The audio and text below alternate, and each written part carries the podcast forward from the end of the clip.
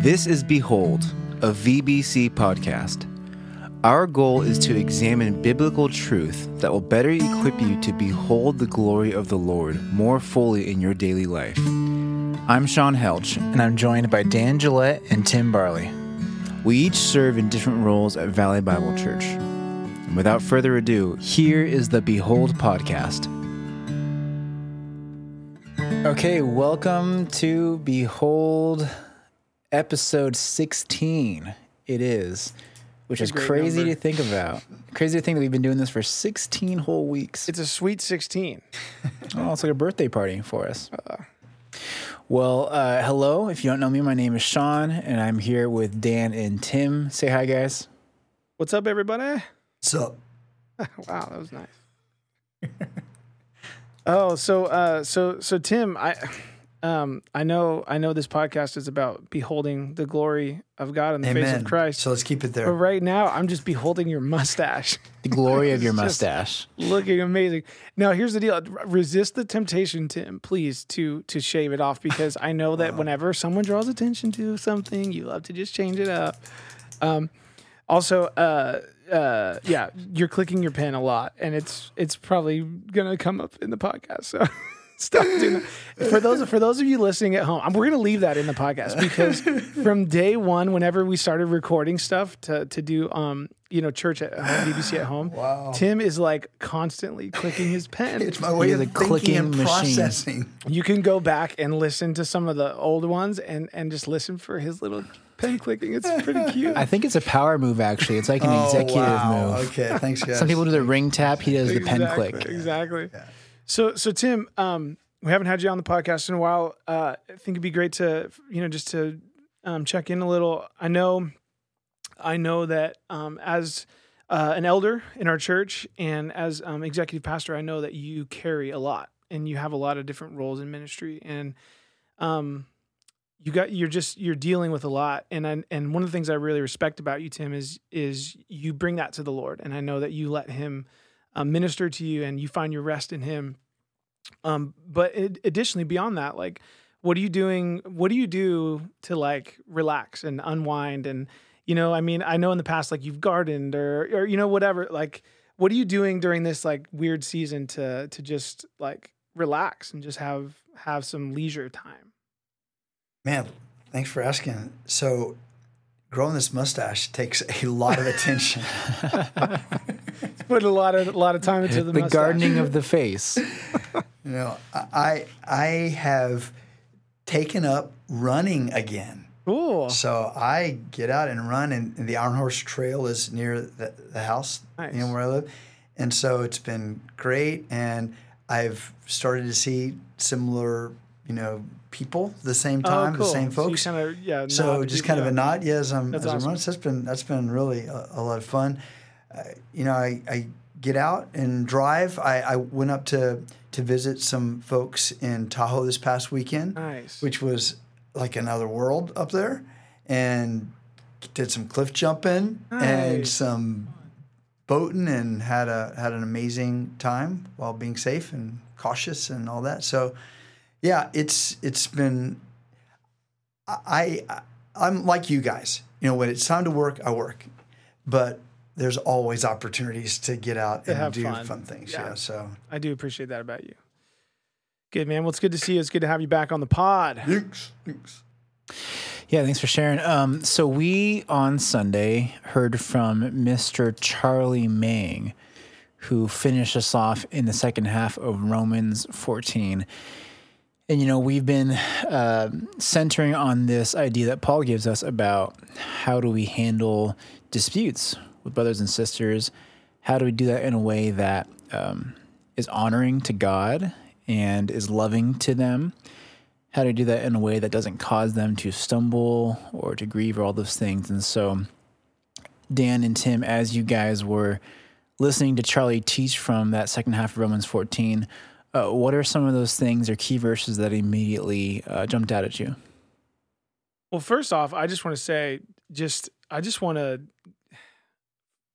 whatever reason, as I was going through this on Sunday, I was just filled with gratitude and appreciation for our teaching team. Mm, yep. And just their commitment to help us interpret Scripture and to go verse by verse and, to do exegetical expository teaching. They're not concerned with, just sharing their opinions or their stories about their life. Obviously that's always a part of it, but just, starting with I know Gary Darnell is just really training these guys to go verse by verse. And I don't know if that is the tradition for a lot of churches. And I'm just so grateful because it's such a powerful way to hear from the Lord and to be built up and edified. And so just as I was listening, I want to just give them a little plug and just say thanks, because it is something that was really stirred in me as I was listening. I don't know if you guys feel the same way. Absolutely. It's easy, especially when everything around us is just like crying out, address this, address this, address this. And not that we're scared about addressing things, but we have an agenda, and our agenda is teaching the Word of God to equip people and just making sure that is absolutely foundational. I can't tell you how many people I've spoken to recently who have said, thank you for staying faithful to teaching the Word, going through what you're going through, and reminding us that this is the rock of our lives, the bedrock of our lives, the truth of the Word of God. Because once we deviate from that, then we are susceptible to all kinds of other campaigns, ideas, and we have to be able to filter them through the Word of God.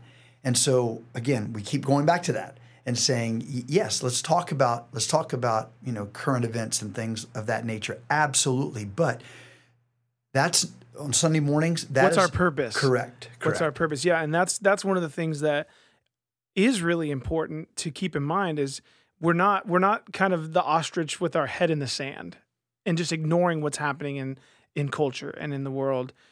But we don't want to be consumed with that, especially when we have this mandate from Jesus, passed down to the apostles, passed down to us. Hey, teach the Word of God when you get together.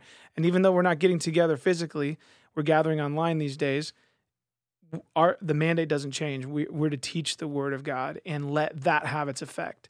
And then we can get into some of the maybe things that are happening in culture, like in venues like this on the podcast or in small group settings, things like that. So I'm just super grateful for the teaching team, and yeah, it was a blessing to hear from them.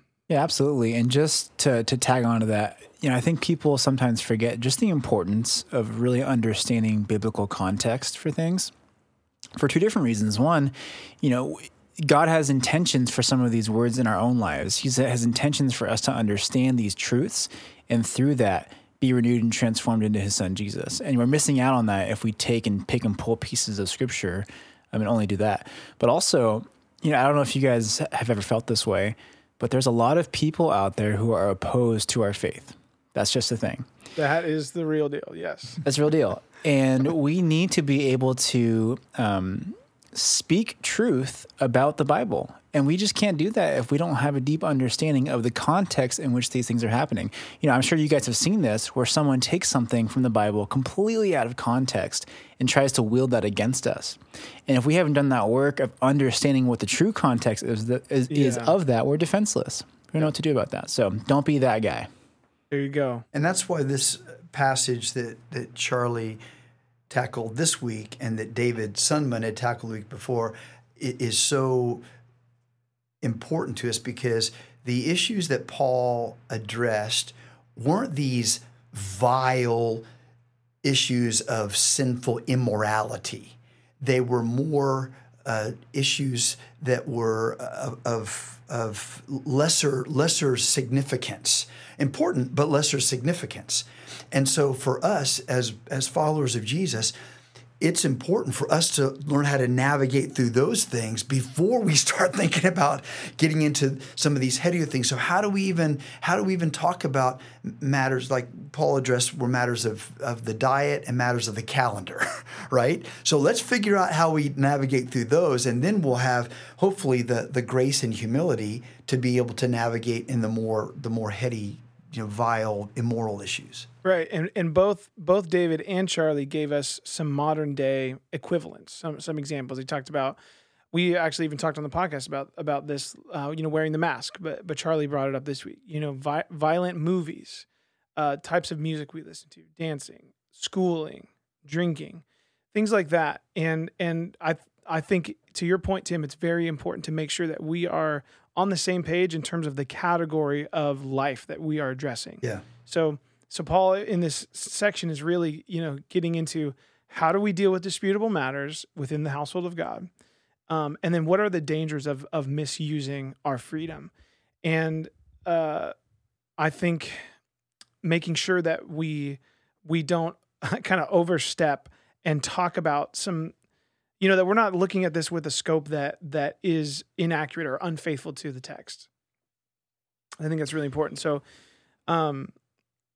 so that's I think a good maybe place to start is Charlie had that section in there about the dangers of misusing our freedom, and the text talks about being a stumbling block or a hindrance, grieving someone, destroying someone, condemning someone. What do you guys think when when he was teaching through that and you read those words, like what comes to mind and I don't know, how does that help us with these issues?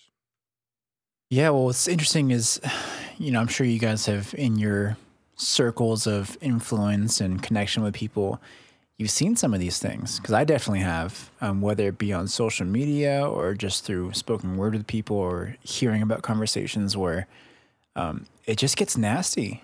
Disagreements can get nasty. And initially we think, oh man, they really got into it. But if you stop for a second and do some level 2 thinking there, it really is a lot of these exact things. People are feeling condemned. They're hindered in their faith because of some of these things. People's opinions are becoming stumbling blocks to other people, even within our own church family at times. And it's definitely a concerning thing. And I think can sneak up on you. I think that the enemy is cunning in this kind of thing, and oftentimes works to make our people forget about the weight and the power that their words and actions have on the people around them. Mm. It's so easy to get so consumed with what we're thinking and feeling that we completely forget about just the waste that we can lay to those that we claim to love and are dear to us. Yeah, there are those of us who are giving opinion dominion over our lives. And so we're saying my opinions now trump, everything. And we talked about this Sunday, the approach that we need to take isn't one of, accusation, but one of conversation. So I'm not coming at you with accusations. Like, let me tell you how you're doing this wrong. Sure. And again, just the human nature automatically puts up walls of defensiveness. We all three do that. Come at me with an accusation. And even if I know you're right, my knee-jerk reaction often is going to be, I'm going to be defensive. Mm-hmm. For sure. As opposed to coming at you with a conversation and say, hey, can we talk, about this? And a couple of new ground rules that I'm inserting into my conversations once I feel like, okay, this could get heated is, okay, first of all, two things. Can we keep this civil? Because if we can't keep it civil, there's no point. Not worth it. There's no point, yes. Secondly, can we be okay with the fact that at the end of this conversation, we may not be in agreement? Mm. Because I am. I don't care who it is. I can be in disagreement with you and still walk away from that conversation knowing that I love you, that I still, have you over to the home I live in. I respect you. I'm not judging you. Correct. Or I can go to your place. But I'm okay. But those are my ground rules. Can we keep it civil? And if we can, it's not worth it. Can we agree that by the end of this conversation, we may not be in agreement? And if we're not okay with that, then it's not worth it. It's not worth it either. That's so good. So those have become, in recent years, those have become my new kind of ground rules for being able to enter into conversations with folks. Right. And it's almost like two questions we can ask ourselves to help us determine if it actually is a disputable matter as well. Because I know for me, that's one of the things that has been a little bit of a struggle for me in going through this text is what happens if there's a discrepancy between two brothers on whether or not an issue is actually in the category of a disputable matter. Great question. You get what I'm saying? Yep. And one of the pictures I kind of got as you were just talking, first of all, I don't know if you guys all heard Tim's Southern Baptist roots coming in right there. I mean, when you were like, don't give opinion, dominion. And it was so good. And then you did it again. You said, what was the second thing you said? It's not accusation. I have no conversation. Control. It's not accusation. No, oh, dude. This is the Holy Spirit, bro. This is not Southern Baptist nothing. I'm just saying you sounded like a Baptist preacher. There. He's trying to say amazing. You brought the fire, Tim. It was amazing. It's a good thing. Yeah. Now we've got a matter of dispute. Okay. There we go. So I love those two questions. And I almost think I got this picture of there's issues in our lives that must be solved. It's a problem. We got to fix it. There's other issues in our life that are a tension to be managed. And we all experience these things in our family, in our work. It's a part of life. And sometimes we will approach a dispute with a brother on one of these issues and we'll say, I got to fix this. I got to resolve this. Where maybe the more beneficial approach is this is a tension to be managed. Mm. And one of the questions we can ask ourselves alongside those questions that Tim provided is, can there be credible people on both sides of the issue, right? To dance or not dance, you know, to eat the meat, to not eat the meat. Can there be, can I be on one side of that issue and love Jesus and you know been regenerated by the gospel and going to heaven and a true brother, and then this guy over here who has the exact opposite opinion, can he also have those things be true? And if we can say yes to both, then it's a tension that must be managed, not a problem to be solved. Wow, that's good. So I think that might help too. But any other thoughts from you guys in terms of like, what happens if two brothers are at an impasse in terms of, you know, determining whether or not an issue is actually disputable versus, like you said, Tim, a blatant sin issue or some kind of essential doctrine issue? What do you guys think? What are some things that might help folks if they find themselves in that situation? Yeah, definitely. Well, I think just before getting to that, like I love how you just said the words, there's a tension to manage. I think that's really important to think about is that it's not just, oh, there's a tension, period. There's a tension, and then because of that, we have to do some work on our end. You know, Tim, you just described that scenario where you lay out some of your boundaries now about what a conversation has to look like. And for a lot of people, the idea of saying those words you just said is insanity. It's so uncomfortable. They would never feel okay doing that. Or they just wouldn't even think of it. They just charge in, right? Right. But in reality, like, especially those of us within the church who are claiming to be brothers and sisters in Christ, we should be comfortable talking about some of these things and knowing that we're still loved. You know, it shouldn't be this huge undertaking to just have some more intentional and serious conversations in this way without having feelings hurt. And definitely, you know, it's a hard thing to manage. That tact is a learned skill, and it's hard to always nail it. You know, Tim, you never nail it all the time. I don't nail it all the time. No one's perfect in that way. But we can't just say nothing. We can't just do nothing about it. There's that tension that we have to manage. And so I've two things that have been really helpful for me in some of these situations is in conversations with people, I guess three things. The first one that has really helped me probably the most in a practical level is just listening to people. Is just being quick to listen and slow to speak. And you'd be amazed at how much that can do to just transform the entire atmosphere of that. Wow, even people that I completely disagree with, I'm like, hey, man, tell me why you think that. Or how did you come to that conclusion? Or, man, that's a good point. I never thought of that way. And just that process of demonstrating that you're willing to listen can do so much to disarm people. And not even just that, it's not even just a manipulative thing of disarming them. It's you can actually learn things. I've been totally informed through that and people that I completely disagree with, and it just helps me to better understand why I think what I think or why they think what they think or whatever it is. So the first thing is just shut up and listen. As hard as it sounds. Oh, that's good. And the second thing is pray. Absolutely. Pray for the situation yourself. Pray even during the conversation. Lord, help me to have tact and to be loving and gentle right now. Lord, I pray for this person. Would you soften their heart because they're clearly angry or whatever it is? Pray together, like we mentioned last time on the podcast. Huge. Hey, can Love we stop that. And pray about this real quick? Love that. And the third one, which should be a huge one, obviously, is Scripture. Look at Scripture for these things. If you have an opinion about some of these things and you're unsure if it's a debatable thing or a non-debatable thing, and if you're thinking, oh, this is non-debatable, then you should darn well have a place in Scripture that's making you feel that way. Do you guys agree? Yes, that's so good. And I mean, that goes back to what David was talking about, is it's okay to have a conviction. And in fact, you should be able to communicate what your conviction is and why you have that conviction, right? The purpose of what we are doing has to be central. So from what David talked about last week, the purpose is to honor Christ, right? In the broadest terms imaginable, our life's purpose is to honor God. And then out of an overflow of that, we welcome and we love and we serve our fellow brothers and sisters. And that's why I love, how Charlie handled verse 17 and 18 and 19, just talking about expressing and exercising our freedom in light of the value of Christ and his kingdom. So the purpose in all of these things is not to be right or to have the best view or to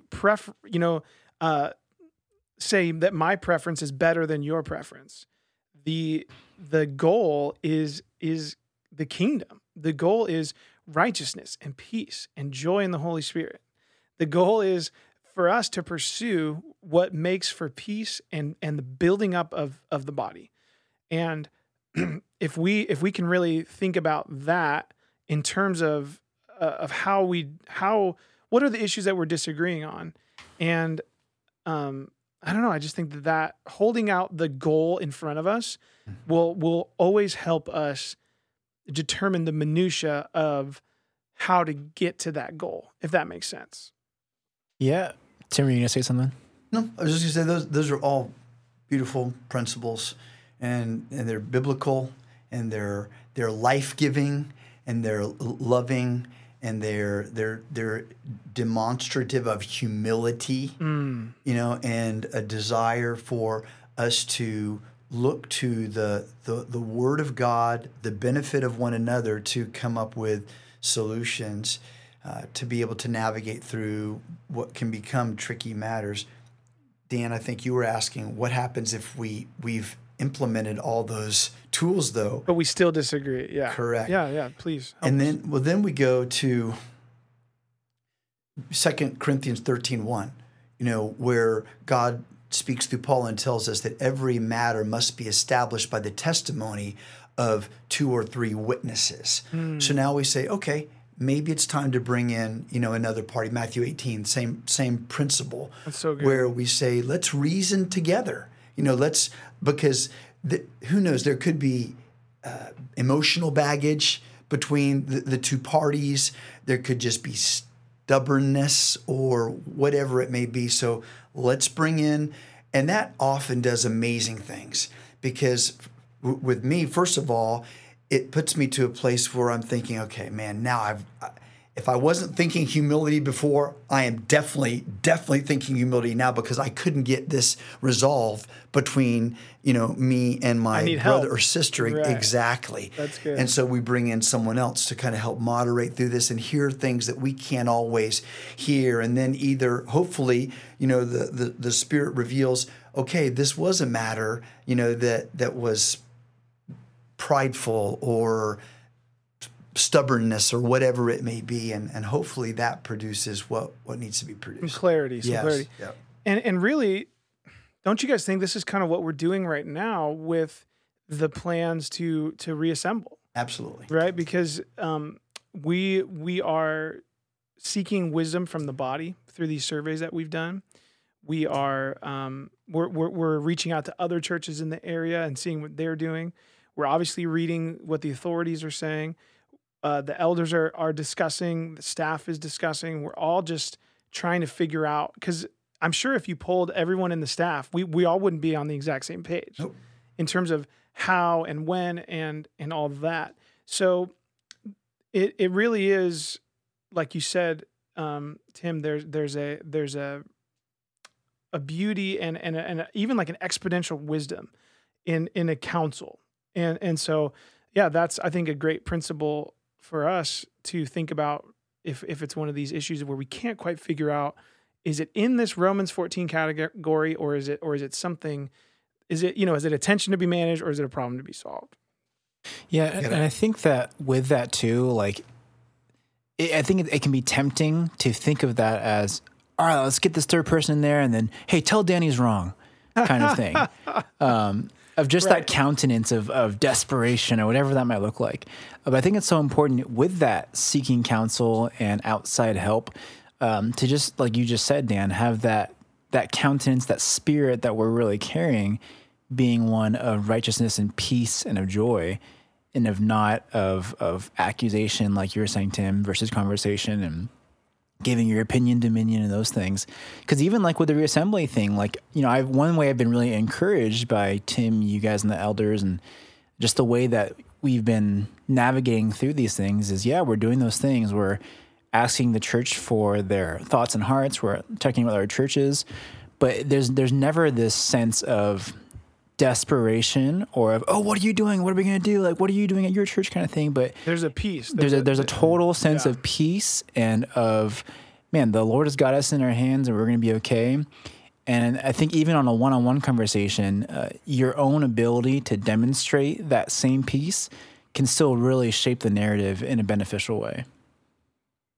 Not to be dramatic, but the church has never been through anything like the American church has never been through anything like this, where it has, and some will probably historically correct me on this. That's fine. We'll get the fact checkers on. Yeah. Where there's just been so much individual opinion, and the reason I credit that is because this time in history is because of how social media has just increased this idea of everyone's got a platform to be able to, and we've never had that before. And so it's kind of stirred this idea of, well, I've got something to say. I've got something, contradictory to say. And we go back and forth with that. I had someone call me just this past weekend and said, okay, this is enough. Okay, enough. Open up the church. Come on. And so I'm thinking, okay, I agree. I'd love that to happen. Right. And they're like, this has been too long. I'm like, yep, I agree. And we miss each other. I'm like, yep, yes. Check. Everything this person was saying, check. Except for, so you're going to open it up. I'm like, well, no, I can't. We don't just do that.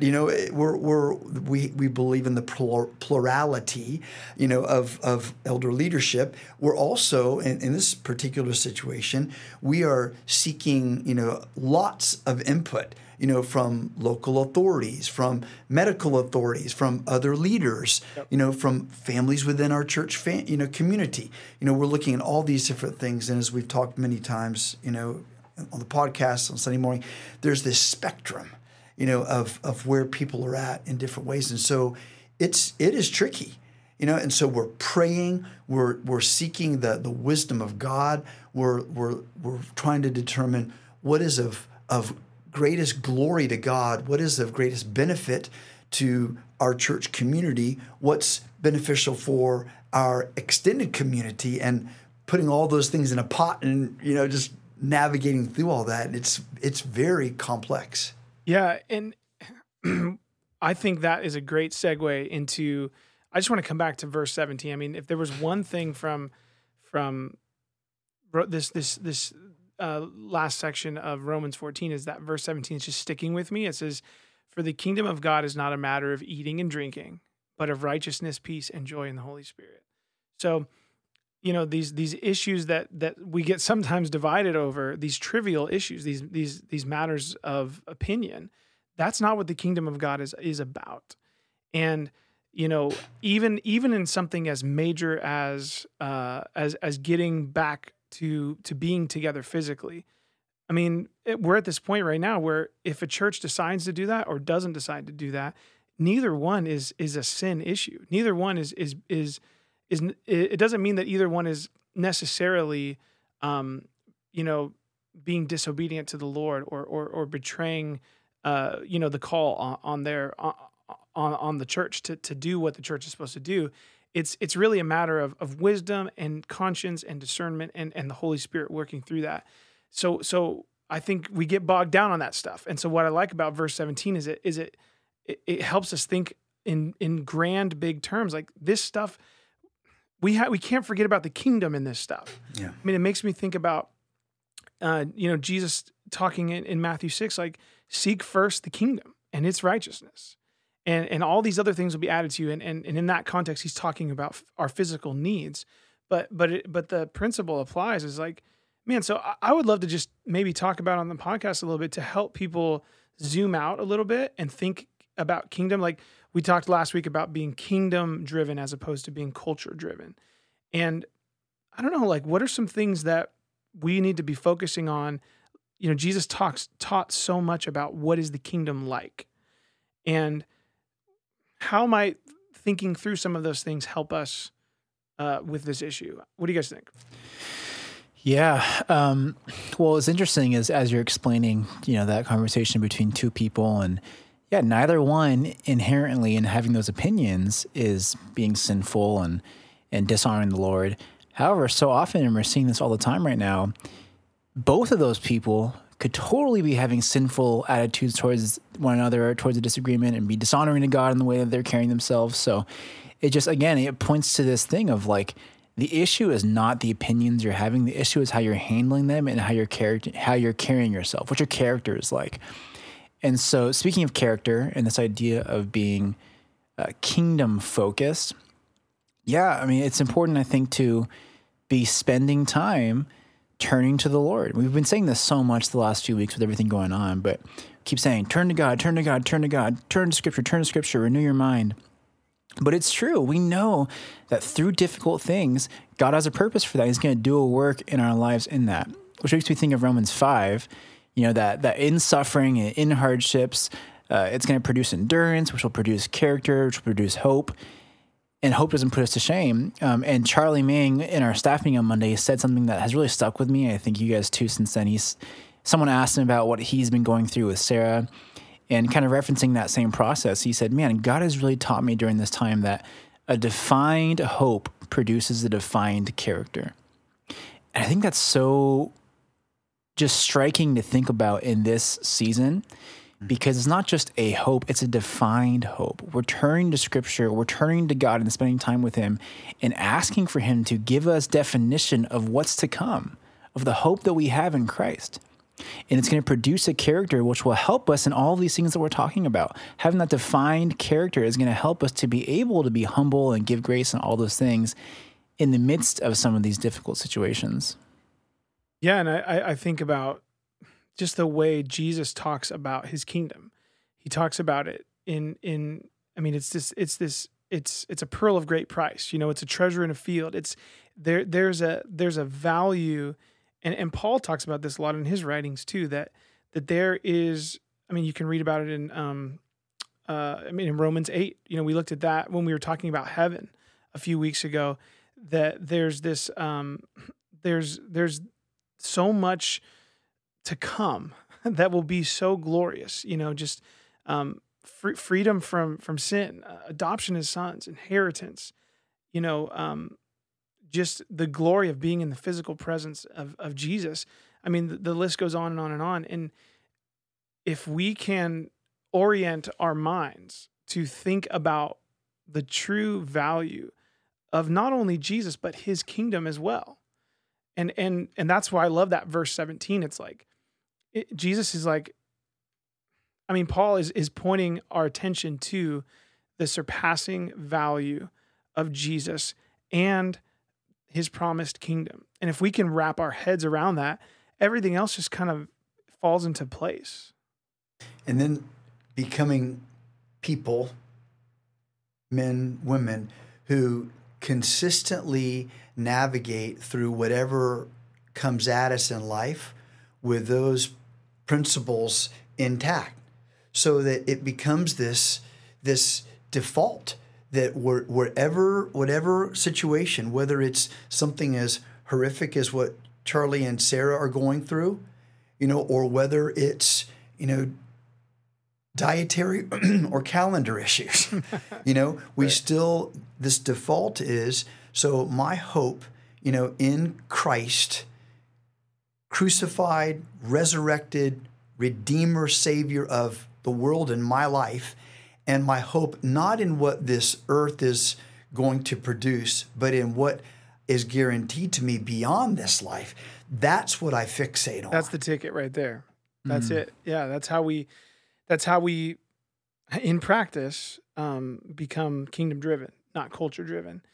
And there is a direct correlation between that and input. And we've talked about this already, but I just want us, our listeners, to just think like, what is your input? What are you listening to? What are you reading? What are you watching? And is there an imbalance in your culture input versus your kingdom input?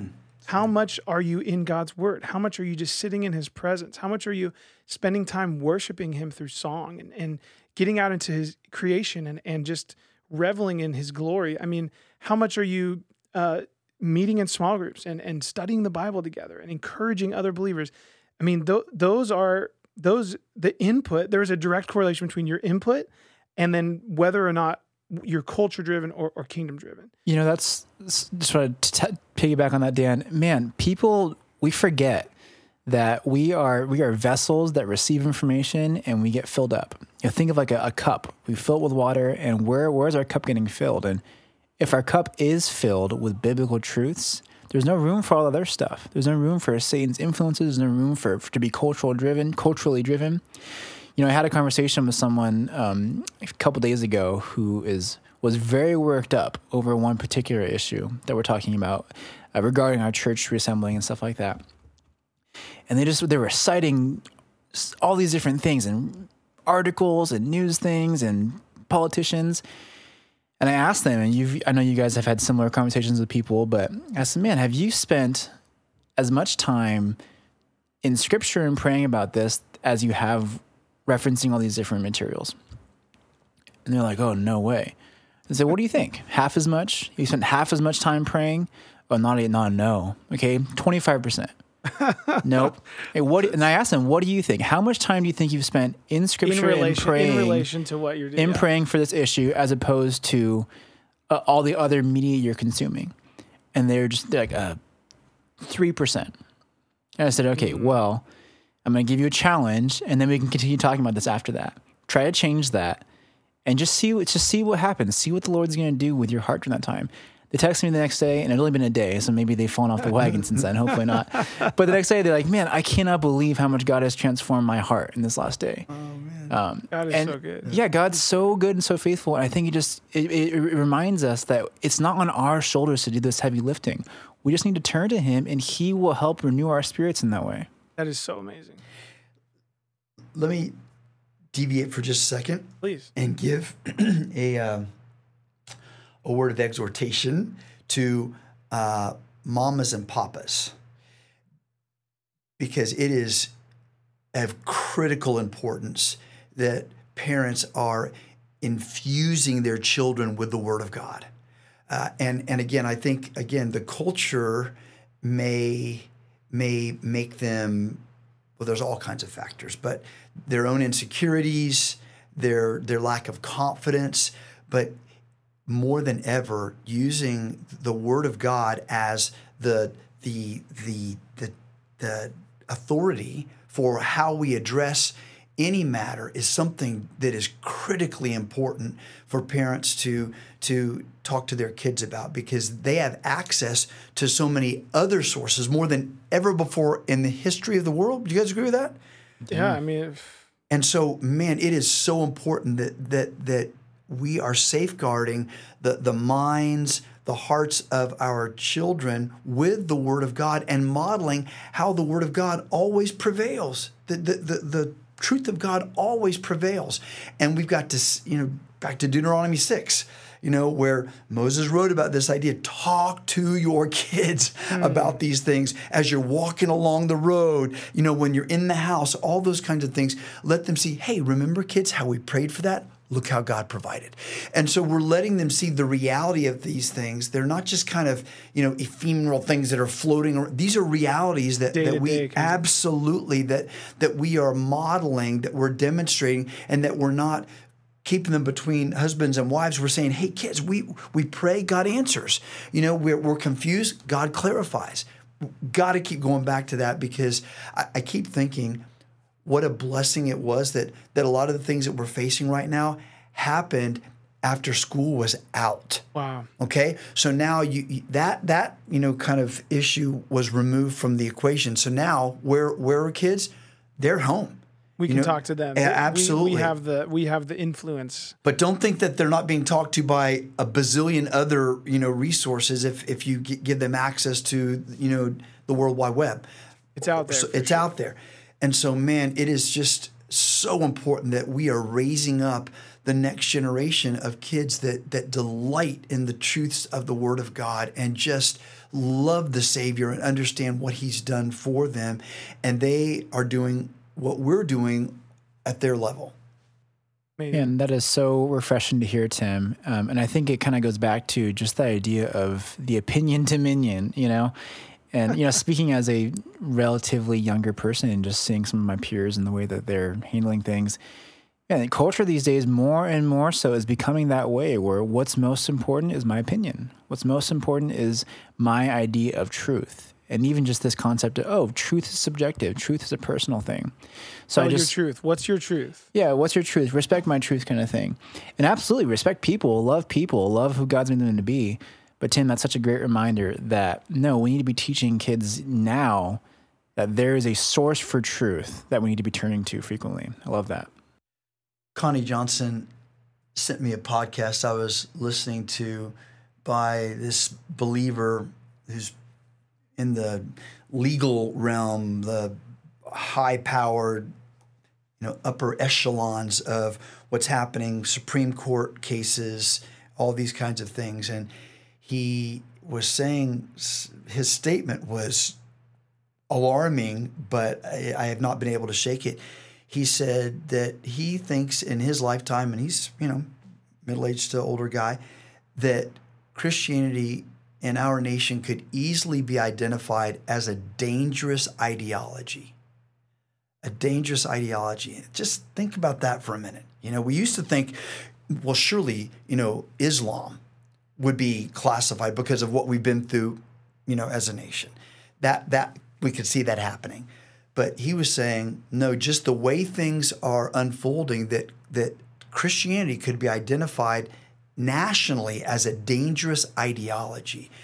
If that's true, and we're talking about these guys that are, shakers and movers out there, if that could be true, then again, back to what we're talking about, the importance of helping our children to recognize the foundational truths of the Word of God and to help them to see how it plays out. Not Sunday school. Not just theories. Right. We're talking about along the way, as you go, to help them see, look at how the principles of God are proving themselves to be valid and beneficial and accurate. Yeah, that definitely hits me, and it gives me a renewed excitement and direction for making my time at home with the kids count. So that's good, Tim. That definitely spoke to me. Thank you. Man, so I think we're getting kind of ready to land the plane here on this episode, but something I just want to leave people thinking on, which we've already hit several times throughout even just this episode, but is just this idea of, what am I most concerned with? What am I thinking most about? And Charlie did a really, really great job on Sunday of just explaining a theoretical situation and, how easy it is to be more concerned with yourself than the people around you. So what do you guys think about that? Like, what are some practical tools that people can be doing to be reminding themselves in some of these conversations and moments that it's not about me? Yeah, well, the first thing that I just want to encourage everyone to do, and maybe you've already done it, but it couldn't hurt to return to it, is the discussion and reflection questions at the bottom of the notes that Charlie provided for us on Sunday. So you can just go to our website, you can click watch BBC at home, and you can get the link there for that. But he asks us to evaluate and reflect on four questions that are, if we give them time, if we really spend prayerful consideration on these things, God will speak to us, and he will help. He will give us some practical tools and some insights. I know he has for me. And one of the things that I'll just share now is the question number 3 that Charlie asks. He says, what do you do when it seems easier to just exercise your freedoms around weaker brothers and sisters, right? So it's that kind of mentality where, well, I have Christian freedom and I have liberty and my conscience is clear with behavior X, and I'm just going to bulldoze through this situation and express my freedom. That's just what I want to do. And as I was just reflecting on that today, even our staff gets together on Wednesday mornings for prayer. And we also, over Zoom, we pray together, but we also share scripture that we're memorizing. And our wonderful community ministries pastor, Wayne Johnson, shared that he has been in this season rememorizing First Corinthians 13. And just as I was thinking about number 3, that attitude of like, well, it's just easier for me to express my freedom. I'm just going to go for it. I just felt like the Lord was just speaking to me, like he just asked me, like, what does love look like? Right? And a lot of times we hear First Corinthians 13 read aloud at weddings. And certainly there's application there, and it's beautiful, and we love to focus on what does heavenly, godly love look like. But the primary context of this, as many of us know, is the family of God, the household of God, the church. And that's really what we're talking about here in Romans 14 as well. And so I just want to point out a couple things. I mean, just listen to this, guys, and just tell me if there are direct lines that we could make to Romans 14. So verse 4, love is patient and kind. Love does not envy or boast. It is not arrogant or rude. It does not insist on its own way. It is not irritable or resentful. It does not rejoice at wrongdoing, but rejoices with the truth. Love bears all things, believes all things, hopes all things, endures all things. Love never ends. As for prophecies, they will pass away. As for tongues, they will cease.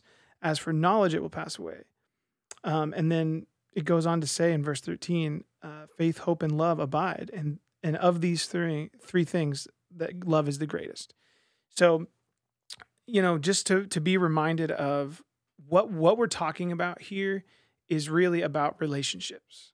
And our obedience and our faithfulness to what Paul's calling us to in Romans 14 is, that's not an end in and of itself, right? And Charlie did a great job of talking about this. It's not us doing this or not doing this, being faithful to this or not being faithful to this. That's really not an end in and of itself. The goal in all of this is it's about relationships. It's about a loving response to Jesus, and it's about a loving concern for others. And so I just have been thinking, and I just want to continue to think, what does love look like? And let that definition and that framework really govern my response and action. Beautiful. My mom, her dad died drunk in a fire. And so she had really strong feelings about alcohol. Never drank, never wanted it in the house. And I just remember thinking, there's no way that I would ever drink because of my mom, and even though I have the freedom to drink as an adult man, it was just a painful experience for her.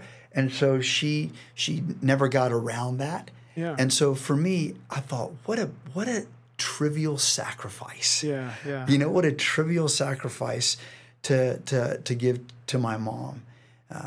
So just those kinds of things, when you're reading that passage from First Corinthians 13, just reminded me, man, there's so many things that yes, do we have the freedom and right to? Absolutely. But what a beautiful opportunity for us to love someone that they may never realize. They may never realize. They just think, this is what I want. This is what I need. And you may think, I would be glad to acquiesce to that, yes, and give you that. And unity is preserved. I mean, that was one of the other things from David a couple of weeks ago. He was just saying the goal of this is so that nothing comes between us as a family of God. And if you would have chosen to exercise your freedom in that way with your mom, like it could potentially put a wedge between you guys. It's not worth it. It's not worth it. No. I mean, and I love, Tim, thank you for sharing that. Just reminding ourselves that we are to be presenting our entire lives and presenting our bodies as living sacrifices. That should be our, like Tim, you said earlier, we practice these things and practice things so that when things come up, it is our go-to immediate natural response, that we should have this attitude of sacrifice, and through that, worshiping God, giving glory to God. I mean, I would gladly give this opinion, whatever this drinking, whatever the thing is, up for you because I love you and because it's going to honor you and honor God.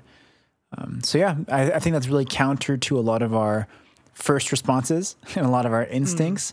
Mm-hmm. So you just sit on that as you go about your weeks after listening to this podcast. Pray for that in your life and go do those action steps that Dan mentioned on the message notes this week. And, I feel like we've been saying this so much the last few weeks, but we just got to drive it home that we as Christians are to be doing things during this time. We're not just sitting idly observing the world. We're doers of the word, but we hear that and sometimes we think, we got to go to battle. We got to go battle these people out there.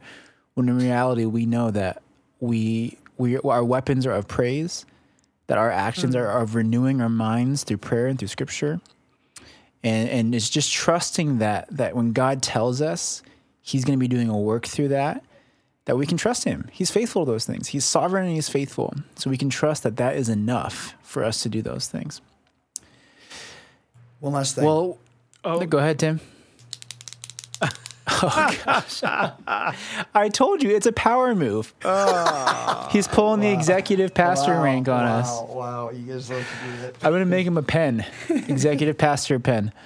All right, guys, man, we're truly grateful that you choose to spend your time every week just listening to us and really thinking upon these things with us and discussing these things with us, even from afar.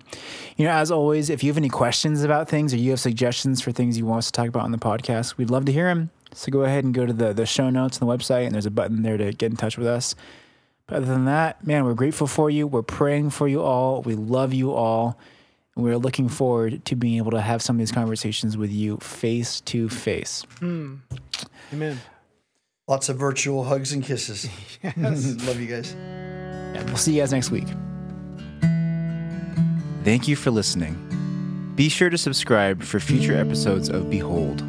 If you would like more information about Valley Bible Church, or if you'd like resources from this episode, go ahead and check out vbc.online/behold. Catch you guys next week.